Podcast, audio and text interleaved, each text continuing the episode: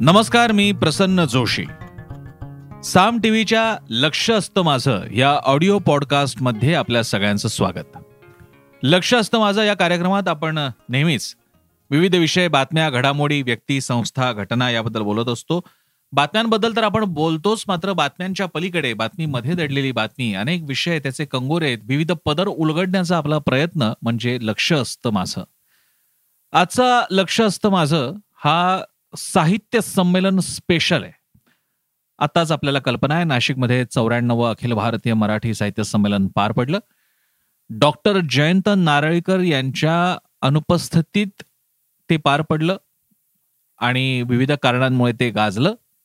त्या संमेलनाचा मला सुद्धा एक छोटासा भाग होता आला कारण त्यातला एक परिसंवाद माध्यमांचं मनोरंजनीकरण वृत्त माध्यमांचं मनोरंजनीकरण या विषयाचं सूत्रसंचालन मला करता आलं त्यानिमित्तानं मला भाग घेता आला.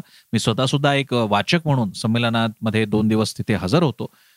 आणि या अनुषंगाने काही गोष्टी काही बाबी जाणवल्या आणि त्या तुमच्यासमोर मांडण्याचा प्रयत्न म्हणजे आजचा हा लक्ष असतं माझाचा एपिसोड काय झालंय? गेल्या दोन साहित्य संमेलनांच्या वेळी असं दिसून आलेलं आहे की संमेलनाध्यक्षांची प्रकृती हा एक मोठा विषय ठरलेला आहे.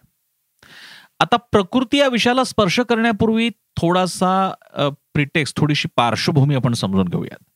अखिल भारतीय मराठी साहित्य संमेलन ज्याला आता लवकर शंभर वर्ष पूर्ण होतील हा सोहळा हा उत्सव तुम्ही वंदा किंवा निंदा तुम्ही कोणत्याही बाजूचे असा पण तो एक अपरिहार्य असा उत्सव आहे. शासनाचा त्याला पाठिंबा आहे.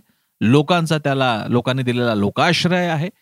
आणि मोठ्या संख्येनं तिथे प्रकाशक पुस्तक विक्रेते येत असतात. लोक येत असतात आणि त्याला उत्तम प्रतिसाद मिळतो हे दरवर्षीचं चित्र आहे. त्यामुळे अन्य कुणाला पटो किंवा न पटो पण मराठी जनतेला अखिल भारतीय मराठी साहित्य संमेलन महत्वाचं वाटतं यात वाद नाही. आणि तो एक उत्सव आहे त्यामुळे उत्सवासाठी लागणाऱ्या गोष्टी त्यात असल्या पाहिजेत. साहित्याची चर्चा साहित्यातले प्रवाह नवे लेखक या सगळ्या गोष्टी तर आल्याच कारण ते साहित्य संमेलन आहे. पण म्हणून हा सगळा व्यवहार साहित्य व्यवहार म्हणजे एक निरस अतिशय कोरडी अशी ज्येष्ठ साहित्यिकांची मांदियाळी आणि त्यांचा त्यांची बैठक नाही तर तो एक साहित्याचा उत्सव आहे हे आपण लक्षात ठेवलं पाहिजे. हे सगळं मी का सांगतोय? का तर संमेलनाध्यक्ष हे अशा या उत्सवाचे मॅस्कॉट किंवा आपण म्हणू त्याचे प्रतीक असतात जसं महत्त्व महापौराचं साहित्य संमेलनाच्या अध्यक्षाचं महत्त्व सुद्धा या महापौरासारखं आहे. अधिकार कितपत आहेत सोडून द्या. पुढचा भाग आहे. पण साहित्य संमेलनाध्यक्षांना महाराष्ट्रात ऐकलं जातं त्यांना मान दिला जातो त्यांचं भाषण वृत्तपत्रांमध्ये छापलं जातं. टेलिव्हिजन न्यूज मीडिया ते दाखवत असतो. वर्षभर विविध कार्यक्रमांना त्यांना बोलावलं जातं आणि मराठी साहित्य मराठी भाषा या संदर्भात शासनाशी काही बोलताना सुद्धा साहित्य संमेलनाध्यक्षांच्या मताला औपचारिकता म्हणून का होईना पण महत्त्व दिलं जातं. हे हे अगदी स्पष्ट आहे. आणि या पार्श्वभूमीवर गेल्या दोन संमेलनांमध्ये त्यात हेही आलं. आधी होते फार फादर फादर फ्रान्सिस दिब्रिटो यावेळी होते डॉक्टर जयंत नारळीकर. दिब्रिटो त्यावेळी संमेलनात आले पण एकूणच त्यांची प्रकृती जरा साधी ज्याला बरी म्हणू तशीच होती. ते ग्रंथदिंडीला उपस्थित राहू शकले नव्हते. यावेळी तर ते सूत्र द्यायला सुद्धा दिब्रिटो आले नाहीत आणि सूत्र घ्यायला जयंत नारळीकर नव्हते कारण त्यांची प्रकृती प्रकृती अस्वास्थ्य समोर आलं. आता यामध्ये अशा गोष्टी कानावर पडत होत्या की आयोजकांनी प्रसंगी हेलिकॉप्टरद्वारे सुद्धा त्यांना जास्तीत जास्त आराम देतच त्यांच्या प्रकृतीची काळजी घेतच आणायची व्यवस्था केली होती. पण नारळकरांनी यायला नकार दिला किंवा ते यायला हतबल होते येऊ शकत नव्हते. त्यांच्या प्रकृतीबद्दल पूर्ण आदर बाळगत हा मात्र एक मुद्दा उपस्थित करावा असा वाटतो की संमेलनातल्या असंख्य लोकांनी प्रेक्षकांनी याबद्दल नाराजी व्यक्त केली. आपण लक्षात घेऊयात. तुम्हाला जेव्हा संमेलनाध्यक्ष पदासाठी विनवणी केली जाते विनंती केली जाते तुम्ही ती विनंती स्वीकारता याचा अर्थ तुम्हाला त्या जबाबदारीची जाणीव आहे की आपल्याला काय करायचं आहे वर्षभर कार्यक्रमांना बोलवलं जाणार संमेलनाध्यक्ष म्हणून तर जावंच लागणार आहे. मग याची तयारी तुमची मानसिक पातळीला असते किंवा नाही? ज्याप्रमाणे प्रेक्षक तुमच्यासाठी दूरदूरचा पल्ला गाठून अगदी सुट्टीचे दिवस असताना लक्षात घ्या शनिवार रविवारचे सुट्टीचे दिवस असून सुद्धा नाशिककर आणि मराठी जनता तिथे आली होती. तर मग तुम्ही सुद्धा थोडासा त्रास सहन करून तिकडे यायला पाहिजे होतं का? हा निर्णय आपण नारळीकरांवर सोडूया.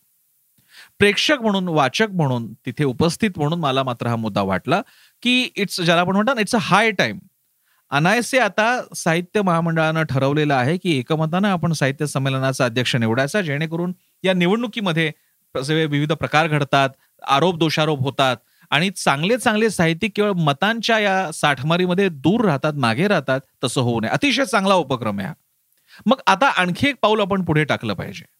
आणि ते पुढचं पाऊल म्हणजे जसं कौतिकराव ठाले पाटील साहित्य महामंडळाचे ते महत्त्वाचे पदाधिकारी आहेत त्यांनी म्हटल्याप्रमाणे आता संमेलनाध्यक्षांच्या प्रकृतीचाही विचार आपण निवड करताना केला पाहिजे. अतिशय महत्त्वाचा मुद्दा आहे. आणि म्हणूनच आपण जरा आता हा युवा तरुण शब्द जसाच्या तसा घेऊ नका की पंचवीशी पस्तीशी पर्यंतचा असतो तो युवा तरुण असतो. पण तुलनेनं अलीकडची पिढी पन्नाशी पर्यंतची पिढी यांना आपण संमेलनाध्यक्ष पदासाठी त्यांचा विचार करू शकतो का? याचा विचार व्हावा. हा माझ्या या पॉडकास्टचा मूळ बेस आहे. कोण आहेत अशी नावं? अशी नावं खूप आहेत. मी जसं या पॉडकास्टसाठीचं जे फेसबुक एक प्रोमो फ्रेम बनवून घेतली होती त्यामध्ये मी राजन गवस रमेश इंगळे उतरातकर यांची नावं सुद्धा मी घेतली होती. त्याच्यानंतर आसाराम लोमटे यांचं नाव मी घेतलं होतं. सदानंद देशमुखांचं नाव मी घेतलेलं आहे. मला काही जणांनी सांगितलं की तुम्ही त्याच्यात महिलाचं एकही नाव लिहिलं नाही. म्हटलं बरोबर मुद्दा आहे. प्रज्ञादया पवार आहेत संध्या नरे पवार आहेत प्रतिमा रानडे आहेत. आता आपल्या कविता महाजन नाहीये त्या तर वारल्या पण कविता महाजन सुद्धा किती छान अध्यक्ष असू शकले असते आपल्याला. जयंत पवार शहरी जीवनाच्या वास्तव विविध लेयर्समध्ये असलेलं वास्तव गुंतागुंतीचं व्यामिश्र वास्तव आपल्या लेखनात ज्यांनी पकडलेलं आहे. मॅजिकल रिअलिझमचा प्रयोग ज्यांनी करून बघितलेला आहे. असे जयंत पवार संमेलनाध्यक्ष आपल्याला मिळाले असते तर? असं का होतं की साधारणपणे संमेलनाध्यक्षांचं वय हे साठीच्या पलीकडचं आहे? थोडे अलीकडे आपण येऊ शकत नाहीत का? मी तर म्हणतो जरा धाडसाने म्हणतो. जरा मी अगदी म्हणतो फारच नवख्या धाडसाने मी म्हणतो. काय हरकत आहे? चाळीशी पंचेचाळीशीचे आहेत पन्नाशीच्या आत बाहेरचे आहेत. या साहित्यिकांचा विचार करायला नको का?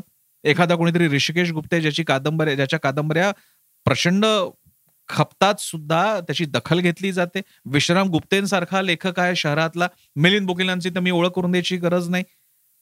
जयंत पवारांचं नाव मगाशी मी घेतलं.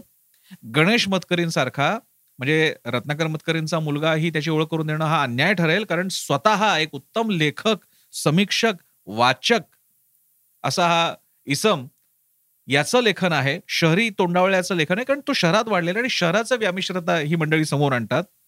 हेमंत दिवटे मंगेश काळे भारत सासणे यांची नावं आपल्यासमोर आहेत. हेमंत दिवटे यांनी अभिधानंतर सारखं अनियतकालिक चालवणं आणि एक साहित्य व्यवहाराचा भाग स्वतः बनणं आणि तो साहित्य व्यवहार घडवणं केवढं मोठं काम केलेलं मंगेश नारायणराव काळे आपल्याला खेळसाठी माहिती आहेत. ही नावं आहेत. ही या नावांचा काय विचारच नाही करायचा. कुठला तरी एक काहीतरी डोक्यात लॉक लावून ठेवलंय का आपण की काही नावांकडे आपण बघतच नाही? काही नावं आहेत. म्हणजे रंगनाथ पठारे भालचंद्र नेवाळेंना कोण नाही म्हणणार. पण काहींनी भूमिका म्हणून सुद्धा ते संमेलनापासून लांब राहतात किंवा जे काही असेल. त्यांचं म्हणणं नाहीये काही. प्रश्न असा आहे की बरं याच्यात असंही नाही. म्हणजे असं तुम्ही म्हणाल म्हणजे काय साठी सत्तरीचे लोक काही धाडधाकट नसतात का? प्रश्न धडधाकट असण्याचा नाहीये. प्रश्न असा आहे की तुलनेनं जेवढं शक्य असेल आपण अलीकडची पिढी जर का निवडली धडधाकट माणसं जर का निवडली ज्यांचा समाजात वावर आहे समाजाच्या बदलत्या तंत्रज्ञान समाजाचे बदलते चालीरीती रीतिरिवाज आणि हा भवताल हा ज्यांना प्रत्यक्ष अनुभवाने कळलेला आहे अशी जास्तीत जास्त माणसं आपण निवडू शकतो का? म्हणजे मी ज्यांची नावं आता दिलेली ही नावं ऍक्टिव्ह आहेत. ही समाजा आत समाजामध्ये आहेत समाजाच्या व्यवहाराचा भाग आहे रिटायर्ड माणसं नाही आहेत ही. या माणसांचा आपण विचार करू शकतो. कारण अनेक नावं आलेली मी काही काही नावं मी विसरलो असेल तर तुम्ही सुद्धा मला आठवण करून देऊ शकता सोशल मीडियाच्या माध्यमातून मी जसं नेहमी म्हणत असतो. या माणसांचा विचार आपण करणार आहोत का? आणि त्यासाठीचा एक छोटा प्रयत्न म्हणून जर का माझी मदत तुम्हाला पडत असतील तर मला अपेक्षा आहे की माझा हा ऑडिओ पॉडकास्ट माझा व्हिडिओ पॉडकास्ट लक्ष असतं माझं साहित्य महामंडळाच्या पदाधिकाऱ्यांपर्यंत जावा. आणि त्यांनी आम्हाला खरंच एक सुखद आश्चर्याचा धक्का द्यावा आणि एकदम वेगळं नाव छानपैकी निवडावं. असू देत की कमी पुस्तकं आली असतील पण आता मला सांगा आसाराम लोमटे मला पटकन नाव आठवलं म्हणून. राष्ट्रीय पातळीला ज्यांचं नाव गेलेलं आणि त्यांना रेकग्निशन मिळालेलं आहे. त्यांचा आपण विचार करणार आहोत की नाही करणार आहोत? आणि अशी अनेक नावं तुम्हाला काढता येतील. शहरी काढता येतील ग्रामीण काढता येतील आदिवासी क्षेत्रामध्ये काम करणारे आहेत आदिवासी साहित्याचे आहेत. साहित्याचे विविध मंच आहेतच. ग्रामीण साहित्य शहरी साहित्य कामगार साहित्य संत साहित्य. आदिवासी साहित्य शेतकरी साहित्य बहुजन साहित्य दलित साहित्य सगळंच आहे. मग जर का आमची एवढी समृद्ध दालनं असतील तर आम्हाला माणसं का सापडत नाहीयेत?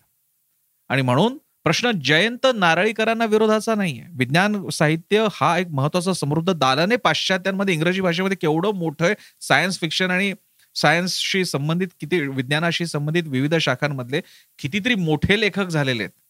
आमच्याकडे मात्र हाताची दहा बोटं सुद्धा पुरणार नाहीत. इतके कमी लेखक आहेत.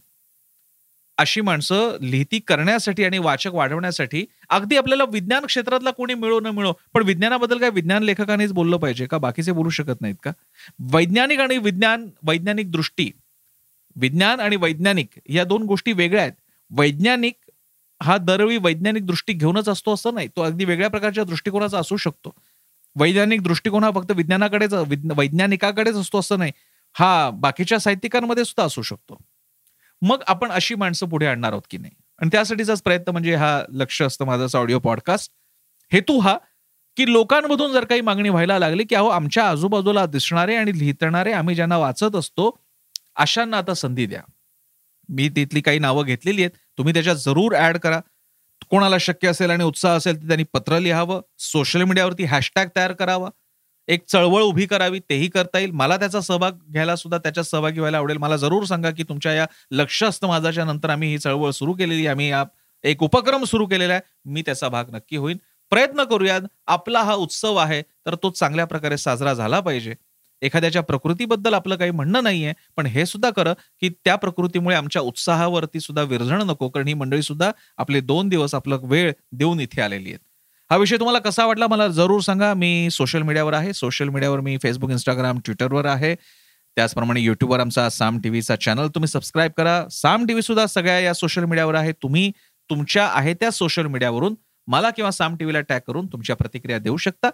युट्यूबवरती आमचा चॅनल आहे. मी मगाशीच सांगितलं. त्याचप्रमाणे आमची वेबसाईट आहे साम टीव्ही डॉट कॉम आमचं ॲप आहे ते डाउनलोड करा. आणि आमची वाहिनी वृत्तवाहिनी साम टीव्ही दररोज नियमितपणे पाहायला विसरू नका कारण वेगवान विश्वसनीय आणि विविध बातम्यांसाठी तुमचा एकमेव स्रोत म्हणजे साम टीव्ही